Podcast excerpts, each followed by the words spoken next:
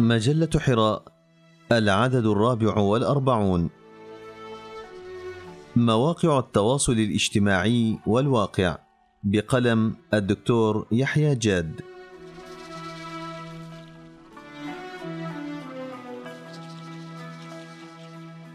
مواقع الإنترنت بمختلف أشكالها هي إحدى أدوات وليس كل أدوات الحوار والتواصل وتبادل الخبرات والمعلومات والرؤى وصناعة المستقبل.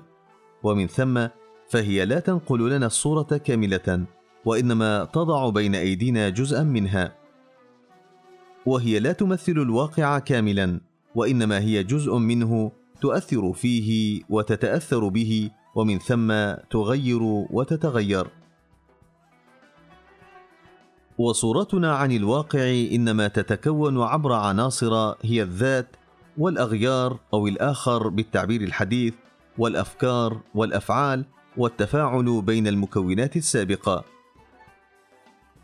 ومن ثم يجب التفريق بين رصد الأفعال وتفسيرنا لهذه الأفعال بين المعلومات والعلم والمعرفة بين الحقائق أي الوقائع والحقيقة أي تفسيرنا لهذه الحقائق بين الوقائع والواقع.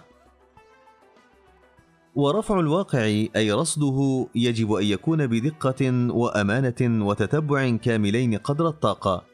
بينما فهم الواقع أي تفسيره وفقهه يخضع للرؤية الكلية الحاكمة للذات وللخلفية المعرفية لها ولمدى ذكاء وسعة أفق المرء في التحليل والتفكيك والتركيب لتفاصيل الواقع السابق رفعه.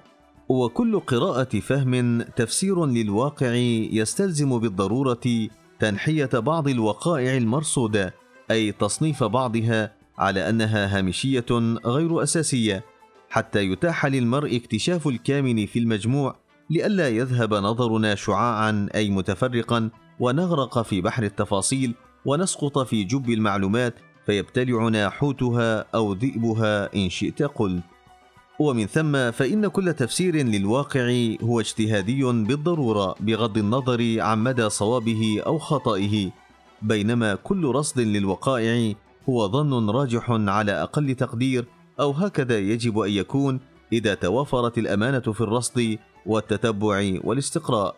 وبناء عليه فكل قراءة فهم تفسير للواقع هو من أي إنسان صدر متحيز بالضرورة.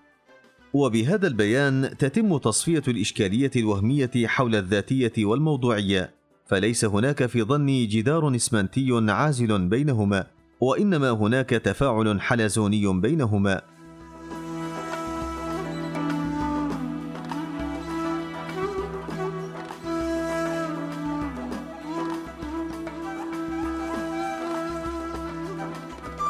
ونعود إلى الحديث عن مواقع الإنترنت وخاصة مواقع التواصل الاجتماعي فنقول من مميزاتها اولا إلغاء حاجز الزمان ومن ثم سرعة التأثير.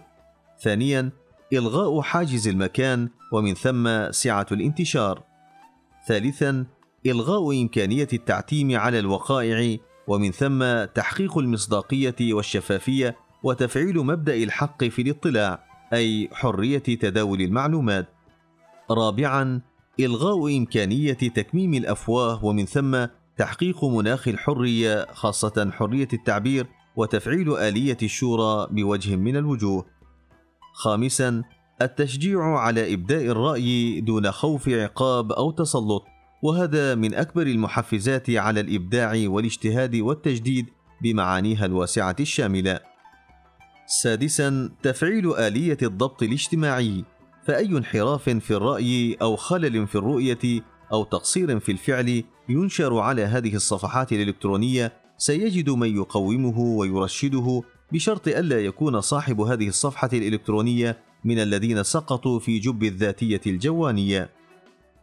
ومن عيوبها أولا الرصد المبتور الجزيئي الفسيفسائي للأحداث والوقائع والخلل في رصد الوقائع يفضي إلى الخلل في فهم الواقع. ثانيا والرصد الرفع المنحرف للوقائع عبر نشر الشائعات والأكاذيب والمعلومات المغلوطة أو غير الكاملة وهذا مناخ ممتاز للتعكير والتكدير والتفريق والتمزيق.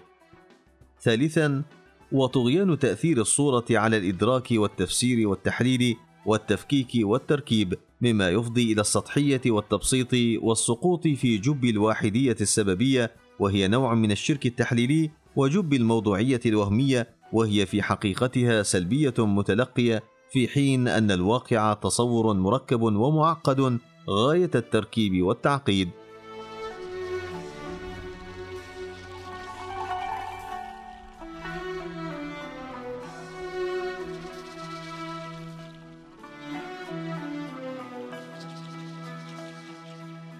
رابعا السقوط في جب الذاتية الجوانية أو بتعبير آخر جب مدرسة الرأي الواحد والاتجاه الواحد.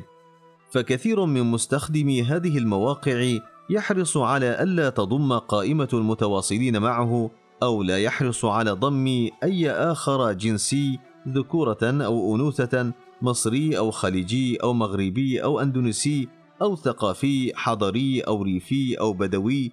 أو قاهري أو صعيدي أو نوبي أو فكري فلسفي إسلامي أو علماني أو سياسي مستقل أو حزبي. ولهذا أثر غير منكور في انتشار حوار الطرشان أحيانا أو التنميط والقولبة أحيانا أخرى.